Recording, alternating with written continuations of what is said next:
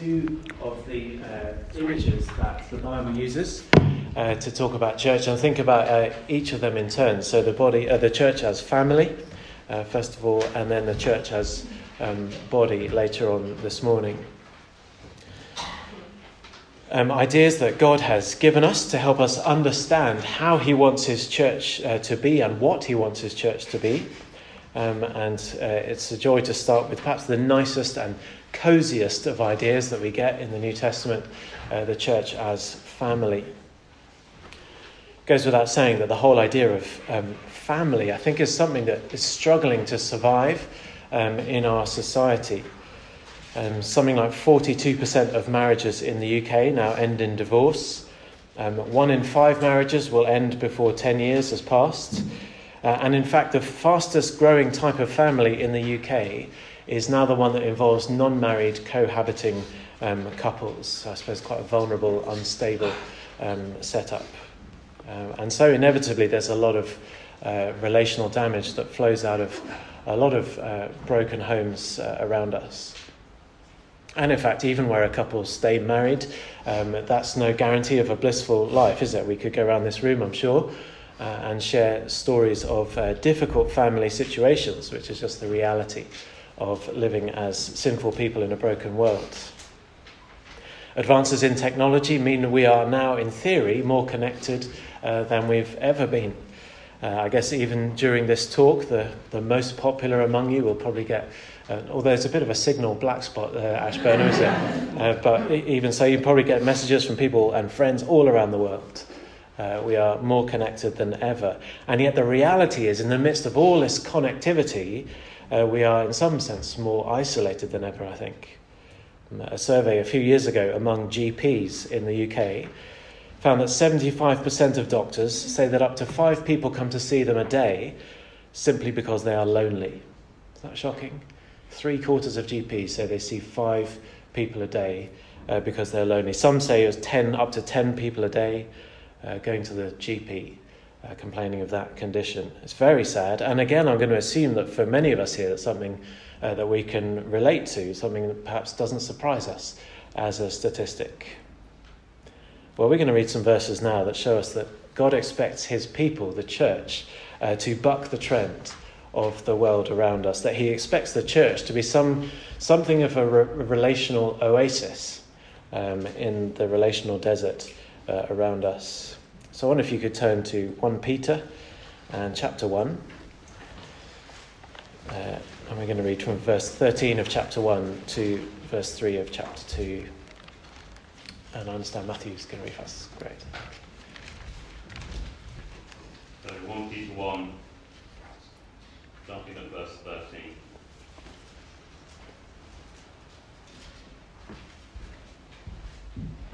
Called to be holy.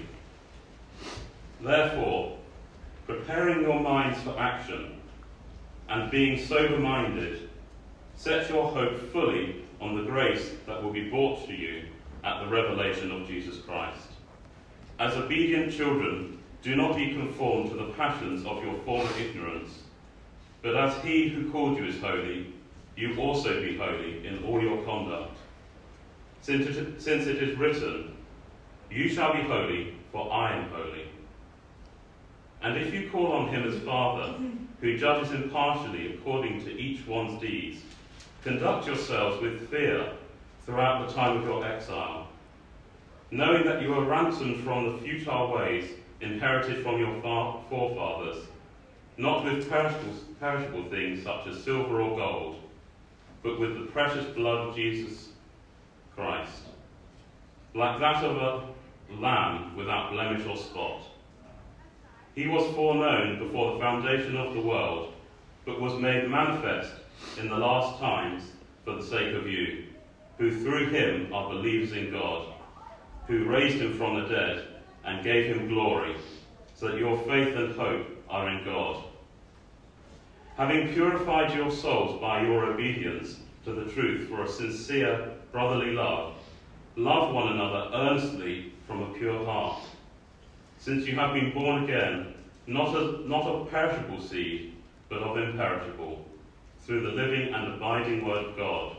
For All flesh is like grass, and its glory like the flower of grass. The grass withers and the flower falls, but the word of the Lord remains forever. And this is the word, and this word is the good news that was preached to you. So put away all malice and all deceit, and hypocrisy and envy and all slander. Like newborn infants, long for the pure spiritual milk, that by it you may grow into salvation, if indeed you have tasted that the Lord is good. Great. Thanks very much, Matthew. So I don't know if you, how well you know this letter, but uh, Peter has a lot to say in this letter about the identity of Christians. It's one of the big themes uh, that he writes about who you are uh, as Christians. And so much of what he has to say focuses on their, identi- their collective identity uh, as Christians, not just as uh, an individual person or people, uh, but together. Who are they now? And this passage is uh, no exception. He's talking about them as a group, and it's full of family language, isn't it? So, first, he says that Christians are to be obedient children of a holy Father. Obedient children of a holy Father. So, verse 14 again, as obedient children, do not be conformed to the passions of your former ignorance, but as he who called you is holy, you also be holy in all your conduct. Since it's written, You shall be holy, for I am holy. And if you call on him as Father, uh, who judges impartially according to each one's deeds, conduct yourselves with fear throughout the time of your exile. See, obedient children who call on God as Father. We are the children, he is the Father. This is a family uh, picture. And this may sound obvious, may not sound very uh, groundbreaking or new, um, but I think there are many aspects of the Christian faith that we we uh, quite quickly take for granted. And I think this is definitely one of them. Uh, the idea that we can call God Father, that we can regard ourselves as His children. Partly because people assume that everyone uh, is a child of God. I think even my friends who are not Christians would say, but we're all God's children. Uh, everyone would feel comfortable kind of praying the Lord's Prayer, for example, Our Father in heaven. Um, and we think everyone is uh, a child of God. And it doesn't seem that surprising. But actually, according to the Bible, that's not true. Uh, we are not children of God, so, or at least we are not born children of God. Uh, we see that description uh, in Ephesians again. Back in uh, back in Ephesians, Paul describes people outside of Christ as without hope and without God in the world. Um, Jesus, even more punctually, uh, in one of his uh, arguments with the religious authorities in John chapter 8, they claim we have one Father, even God. I don't know if you remember his reply. He, said, he basically says, No, you don't. Uh, you are of your father, the devil. If, you, if your father were God, then you would love me. Outside of Christ, anyone who isn't a Christian is without God in the world, certainly not a child of God, which means this is an all new privilege uh, for us. One of the great blessings of being a Christian adoption and uh, the ability now to call God our Father. Uh, your place, my place in His family. Imagine God's family portrait. There is now a place for you uh, in that picture. And Peter says, because of that, uh, we are to be obedient children uh, of our new Holy Father. Uh, throughout my childhood, I used to get uh, sick of people saying, Oh, we know whose son you are. Doesn't he look just like his father? I found it a bit frustrating. I thought my dad was embarrassing enough uh, without thinking I was, I was like him um, in that kind of inescapable way. But that's just the way family works, isn't it? Uh, it's quite fun at our church. We're quite a, a, youngish congregation, but every now and again, someone's parents uh, turn up to church, and you can play that game. It becomes quite obvious whose parents they are, uh, and then you start to see where someone's got their nose or mannerisms or, or, or, or whatever. It's quite interesting to see. And so now Peter talks about uh, Christians in this new family beginning to adopt all sorts of family likenesses, but not physical likenesses uh, rather moral, moral likeness. Uh, do not be conformed to the passions of your former ignorance, but as he who called you is holy, uh, be holy in all your conduct. Uh, so, on the one hand, uh, what he calls passions of your former ignorance, everything that used to dictate uh, the way you live. And now those are chucked out, and replaced with a new set of values, replaced with holiness. And he builds on this idea a bit more in verses 17 uh, and 18.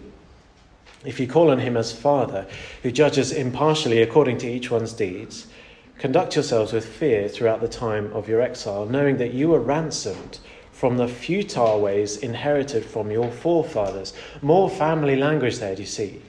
Saying you've got two family histories. You've got your, uh, that inherited from your forefathers, and then you've got this new one uh, with God as Father. And this is not a comment on your fathers necessarily. You, many of you may have had very wise, uh, godly, uh, wonderful parents.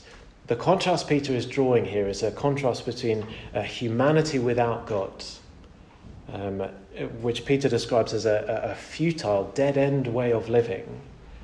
And now, this, this new hope that you have as God's children, belonging uh, in God's family, and all the transformation that that brings. So, as a church, then, as God's people, it ought to be the case that more and more there is a distinctive family way of life.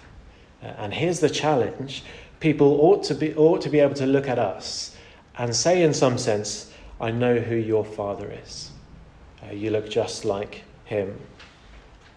There are lots of things we can't imitate about God, uh, lots of things we shouldn't try and imitate about God. Uh, but as those who've come into his family, his moral likeness should be more and more evident uh, among us. You are just like your father. And there are lots of ways um, this will apply. Of course, holiness is one of those words that just kind of touches every area of life, isn't it? We could go through, and, and often we would think something about uh, our individual uh, behavior, go through areas of life, and that would be uh, a right thing to do. Uh, this touches on our thoughts, uh, our actions, our decisions, and so on. But here, Peter, notice, goes straight on to collective behavior. He talks to them as a group when he comes to describe holiness, uh, he wants them to understand how it's going to change their interactions um, as a family. So, family behavior, which is what I want to focus on now. Obedient children uh, of a holy father, seen in lives of loving brothers and sisters. So, verse 22 again having purified your souls by your obedience to the truth for a sincere brotherly love. I think that means having obeyed the gospel and being saved. Now love one another earnestly from a pure heart, since you've been born again, not of perishable seed, but of imperishable, through the living and abiding word of God. Peter talks about salvation, do you notice, as a move into a new family uh, saying that's what you're, you're saved for. That's God's purpose in saving you. You've been saved for sincere brotherly love. You've been saved so that you can come into this family and join in this remarkable family way of life. A family of sincere love for your brothers and sisters. I think this is the sort of family that everyone dreams of being a part of, isn't it? Don't know if you ever find yourself slipping into envying uh, other families. I guess we've all done it at, at, some point. A lot of families look great from a distance. You think, how do they achieve such an idyllic kind of way of life? Uh, but then the reality becomes more apparent as you get closer or spend more time with them, and you see actually they have uh, their problems as well. But this is the sort of family that everyone ought to envy. It ought to be attractive to the world. And actually, the more time you spend in this family and the closer you get to this family, uh, the more attractive it ought to become. I'm aware that for some people, very, the very image of family or, or even fatherhood uh, might not be happy images uh, or associations. I'm very sorry if that's uh, the case for people here today. But I think Peter here is calling us, even if that is the case, to look beyond our own painful experiences and to see that what God is calling together here is the sort of family uh, we dream of and long for. God is the best sort of father uh, you could ever have. Uh, even if you had great, uh, if you have great human fathers, uh, God is infinitely wise, infinitely powerful, infinitely loving, never makes a mistake, always knows what is best, always does what is best, uh, always present. And among his children, there is sincere brotherly love. Um, this is what we started thinking about yesterday in some of those uh, questions uh, yesterday morning. love with no masks. A love that's massively appealing, isn't it? Wouldn't, it? wouldn't it be great to live in a family where people are sincere and honest, where people don't say one thing to your face and then uh, another when, you, when they get home? Where you can walk into a room and feel like you don't have to pretend, which can be so exhausting, uh, and just be real. It's a very attractive love, but it's also a very demanding kind of love. Uh, Peter here says, Love people earnestly from the heart. And that word earnestly is quite old fashioned, isn't it? I don't think many of us really know what it means. It has, the original word in, in Greek has a sense of straining or, or stretching. So I don't know if we've got any yoga fanatics uh, in the room, but we could adopt a fairly simple yoga pose. Can you, can you give me one of those? Just kind of hands together above the, above the head. Um, and, and you begin to feel, I mean, depending on your mobility, you might already feel a bit of a stretch, a bit of a burn. And then in yoga, they do this thing, don't they? They go, give me one more inch, one more inch. And you go, one more inch, okay. It's kind of possible. And then one more inch there you are straining and stretching. That image there is how Peter says you are to love one another. Okay, put your, uh, put your arms down. Uh, straining for one extra inch, so let me rearrange myself. Um, deeply, sincerely, earnestly, in a, a stretching kind of way. Um, there was a song back in the 90s, wasn't there? Um, which I think was the, the, our culture's best attempt at defining love as truly, madly, deeply. I think they made it into a film as well. Um, some of the younger folk probably won't know what that, uh, remember that. Um, I think we can drop the madly, probably. Let's not love one another madly. I'm not sure even what that means. Um, uh, but truly and deeply, Peter would add sincerely, earnestly. But it is demanding, isn't it? And even as we think about these ideas, you may think, well, it's just not possible. It's a, a pipe dream. How can Peter expect us even to get close? Well, as usual in his letter, he gives us lots of motivation, lots of uh, reasons, uh, and ways to uh, move towards uh, loving each other like this. Three things to help us uh, to do this. Firstly, he gives us a reason. Verse 23 Love one another since you have been born again, not of perishable seed, but of imperishable, through the living and abiding Word of God. In other, in other words, love one another, love one another because you have in common a great miracle. Uh, you have in common a, a new birth which you all share, a new DNA. You've been born of the imperishable Word of God. So that means every Christian will live f- forever, uh, together forever. Human life is dependent on uh, DNA, isn't? I'm not much of a scientist, so if I, if I say anything wrong, perhaps uh, the more knowledgeable ones among us can uh, correct me, but I think uh, we have inside us DNA, this amazing genetic code, like a word of over 3 billion letters, as beyond my uh, understanding. And in human beings, over 99% of that 3 billion uh, letter word is identical. Uh, so you are not, we are not so different, you and I. A human life comes from this shared uh, DNA word inside us. And Christian life, the, the new life that we have, also comes from a word, uh, not the genetic code of DNA, but the word of the gospel, the imperishable word. And Peter draws this contrast. He says, All flesh is like grass, its glory like the flower of grass. The grass withers and the flower falls. So, so as, as impressive as DNA is, uh, as diverse as DNA life is, ultimately it dies and fades away. But the word of the Lord remains forever. Life that comes from the word of the Lord uh, remains forever. And the, the, the logic he comes up with here is that ought to change the way we love one another means you look around church and, and rather than seeing people who are very different from us in all sorts of ways, these verses help us see that we have the biggest thing in common uh, with each other. Indeed, this word that has given rise to new life that we share is not just 99% identical now in, in us, it's 100% identical. We all share the same gospel DNA. DNA. Uh, we are not so different, you and I. And all these people around you then will be living forever, sharing the same gospel DNA as you. It's one of the joys of church family, I, I find, when you see people who ordinarily would not really ever engage with each other, would, wouldn't really be friends with each other. Uh, we've got a huge range of personalities and backgrounds at uh, Christchurch Kensington. We've got quite a few kind of scientists, uh, others kind of less academic. We've got some who are sporty, uh, others uh, less so. Some with high flying city jobs, others with um, uh, more kind of mundane jobs of all, all kinds. and I love it when I see unlikely looking friendships and relationships um, developing. It's a real church thing, it's a real gospel thing. Because the world out there would never say to some of these people, oh, you should meet so and so because, well, it would struggle to finish that sentence. Because what? Same job, same background, same, same what? But then the gospel says you have the same gospel DNA. Uh, you have been brought into the same family. You're going to live together forever. It also changes the way we uh, think about the things that we think make us so different, doesn't it?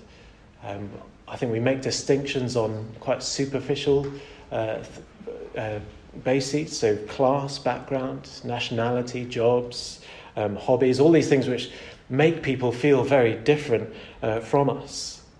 But all these things actually are of the flesh. They are fleshly differences. And those things, the, the, like the flower of grass, will, will fade away. They are temporary differences that, are, that will soon uh, disappear. And so it would be a shame if we only ever looked for people within church uh, who are just like us. It's very easy to do. Uh, I guess we've all been there when you kind of you walk into church and maybe you're, you're scanning the room for the, the three or four people that you really click with, who, are, who you find it easiest to be around. People who are most like us, usually. I think that's a shame. I think we're missing out if we do that. There's nothing wrong with having close friends, of course. I think, let's be realistic, it's very difficult to maintain 100 really close relationships. Um, but what I'm saying is if we, if we, if we only focus on those, um, then we are missing out on the family that God has uh, gathered around us. And we are hardly stretching and straining ourselves in our love for people if we only go for those relationships that feel quite easy um, and natural. I'm always quite ashamed when I look back to my first Bible study group. Uh, when I first came to London start, to start work um, many years ago now, more years than I care to, uh, care to add up. But I remember walking into the room and I joined in February, so they were kind of halfway through the year, and it was a, a big church building with lots of different groups. And, and I was shown over to the table that I was going to join. I remember looking around at them thinking, oh, there were so many other groups that looked a little bit cooler. um, yeah, this table looks, I just looked like such a bunch of nerds, really. And obviously, I was extremely cool myself, in my, my own perception. And to my shame, I mean, well, joyfully, I can say that by the summer, I had such an affection for that group uh, and, it, and, I had such a good time. Those months were so precious uh, in that group. But my, but my initial reaction still haunts me. But although it's, I guess it's kind of natural, isn't it? See people who think, I can't see this working. Uh, they're so different to me. But actually, it was a really precious experience. So, as we learn to see the eternity that we share with other people, um, so we learn to love one another earnestly from the heart. So that's uh, Peter's big uh, motivation. Then I think he gives us a bit of guidance on how to maintain those relationships. So, secondly, love one another by rooting out the relational poison. Chapter 2, verse 1. So put away all malice and all deceit and hypocrisy and envy and all slander. This is not a list of every bad thing a Christian needs to get rid of uh, or fight against. I'm sure you could think of other things that in the Christian life we ought to be trying to, to put away. But I think Peter here is focusing on things that ruin relationships.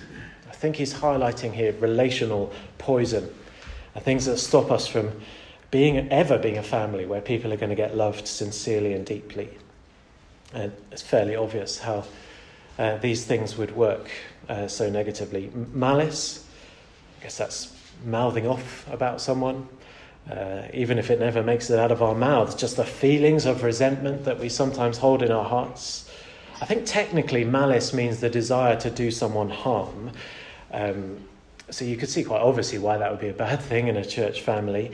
And you may think, well, I'm miles away from ever thinking that. Uh, you all seem like very decent, reasonable, calm, controlled kind of people uh, who wouldn't ever want to do harm to someone. But I just wonder whether this might be easier than we think uh, to slip into. I think we drift towards malice in baby steps. And who knows, part of the reason of for not feeling malice maybe because we don't know people very well, or we haven't had the time to, to get to know them very well. In that, in that sense, that if I were with you a lot, and then there'd be habits of mine that start to really get on your nerves, and you might to develop, you might develop, uh, you know, this this feeling of malice might become more of a danger.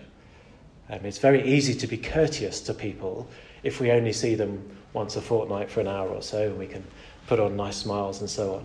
Easy to avoid malice simply by not investing in a relationship uh, and keeping things superficial, but I don't think that's what Peter has in mind. Um, malice might be an obvious, a more obvious danger once you think down the road another five, ten years or longer. Once we've given each other's habits long enough to get on each other's nerves.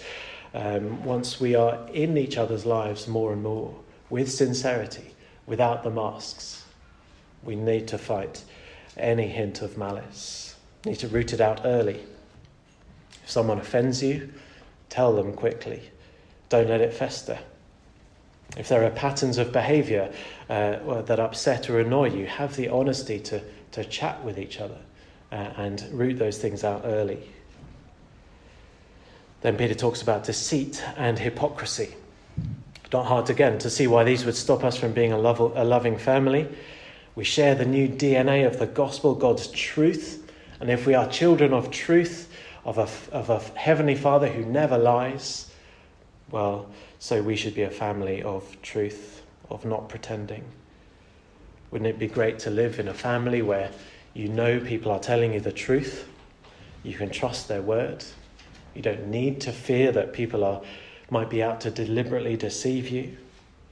Where we're not playing those games of hypocrisy where you have to peel off layer after layer to get to the truth. I think church life gives rise to a whole new risk of hypocrisy, actually. Can be, churches can be fertile places for hypocrisy because in church we all know that there's a higher standard that we ought to be living uh, by.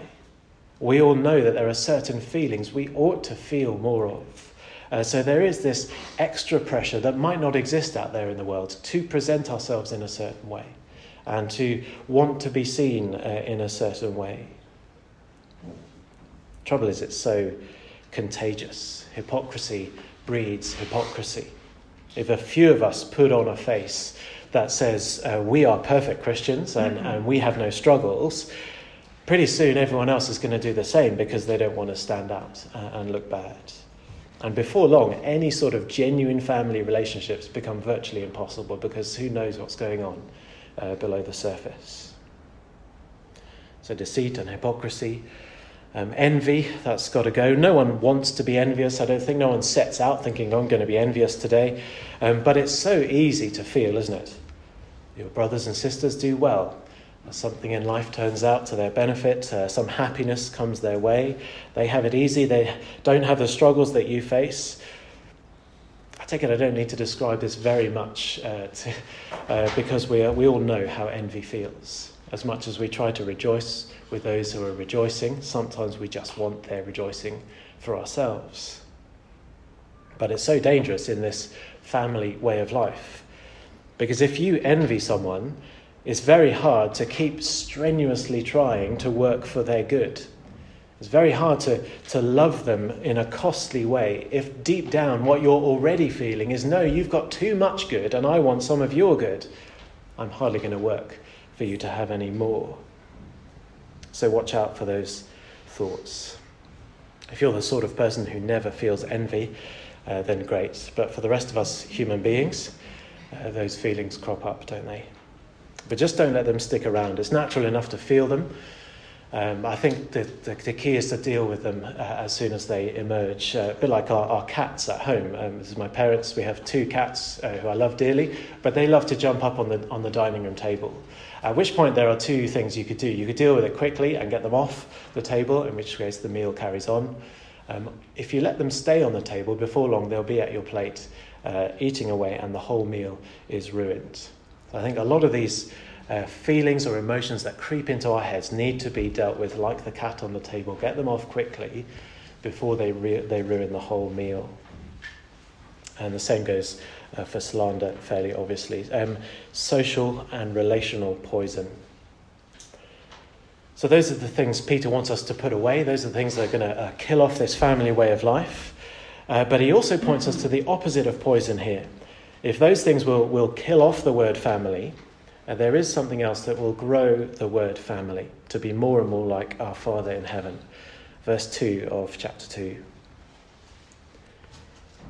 Like newborn infants, long for the pure spiritual milk, that by it you may grow up into salvation if indeed you've tasted that the Lord is good. A pure spiritual milk. It's an interesting phrase, isn't it? I think it's literally the, the wordy milk, the milk of God's word. The same word that gave you life in the first place is the same word that will grow us up uh, into salvation. And so Peter says, long for it uh, crave uh, this milk. I have all sorts of unhealthy cravings in my life. Uh, chocolate digest- digestives will be right up there, despite Emma's best efforts to uh, clear the cupboards of any remaining packets. Uh, but here's a craving that will do us good uh, the, the, a healthy craving that will grow you up in your new identity. be like the baby, says Peter, crying for the milk. Um, I have a a nephew who's just turned three. It's been a real joy um, seeing him growing up and spending time with him over the last uh, three years. And it's really given me a new appreciation uh, for what Peter is talking about here. Because when it gets to milk time with Archie, he, there is nothing that you can distract him with. Uh, he, it's just the milk. And even his favourite toy becomes utterly irrelevant at that point. Uh, only the milk is going to keep him happy. And it's a real privilege to give it to him, uh, to give him his bottle before bedtime, because this desperate pleading, sometimes with tears, uh, suddenly just turns into this kind of glow and this smile. And he, he takes hold of the bottle, he takes control, and then he's. Uh, then you get nothing out of him for about 15 minutes and he's just non stop guzzling. And then occasionally you get more tears at the end after the last kind of bubbly suck out of the, the bottle, and he wants more, uh, more milk. If we are to have any hope to grow as God's family, uh, we need something of that uh, urgency, something of that craving uh, in our lives. We need the milk of His Word. Uh, be hungry for it. There are all sorts of opportunities, aren't there, for us to be fed uh, with the milk of God's Word. Sundays, home groups, come to those things and get hold of that bottle and drink it in down to the last bubbly suck. And actually, many of you, I hope most of you, will have a, a Bible at home. You've got milk on tap. Uh, you've probably, maybe even got the Bible on your phone. Uh, there's milk that, you, that goes around with you all day long. It's a bottle that actually that never runs dry. And nor will you ever reach a point, nor, nor will any of us reach a point in our Christian lives where we don't need to keep drinking. We need this for as long as God gives us uh, in this life. And as we do these things, as we, as we put away the relational poison, as we drink in the milk of God's word and grow up in our salvation, then we will become more like our Father in heaven, the one who loves us sincerely and deeply and earnestly. And we will be better equipped to love one another in the same way. That's what we've been saved for. That was God's purpose. He's brought us into a family in order to do this. It's a family that I would be thrilled, am thrilled uh, to be a part of. It's the family that the watching world ought to look at. And some might just say, I know who your father is. You look just like him. Shall I pray that be true for us?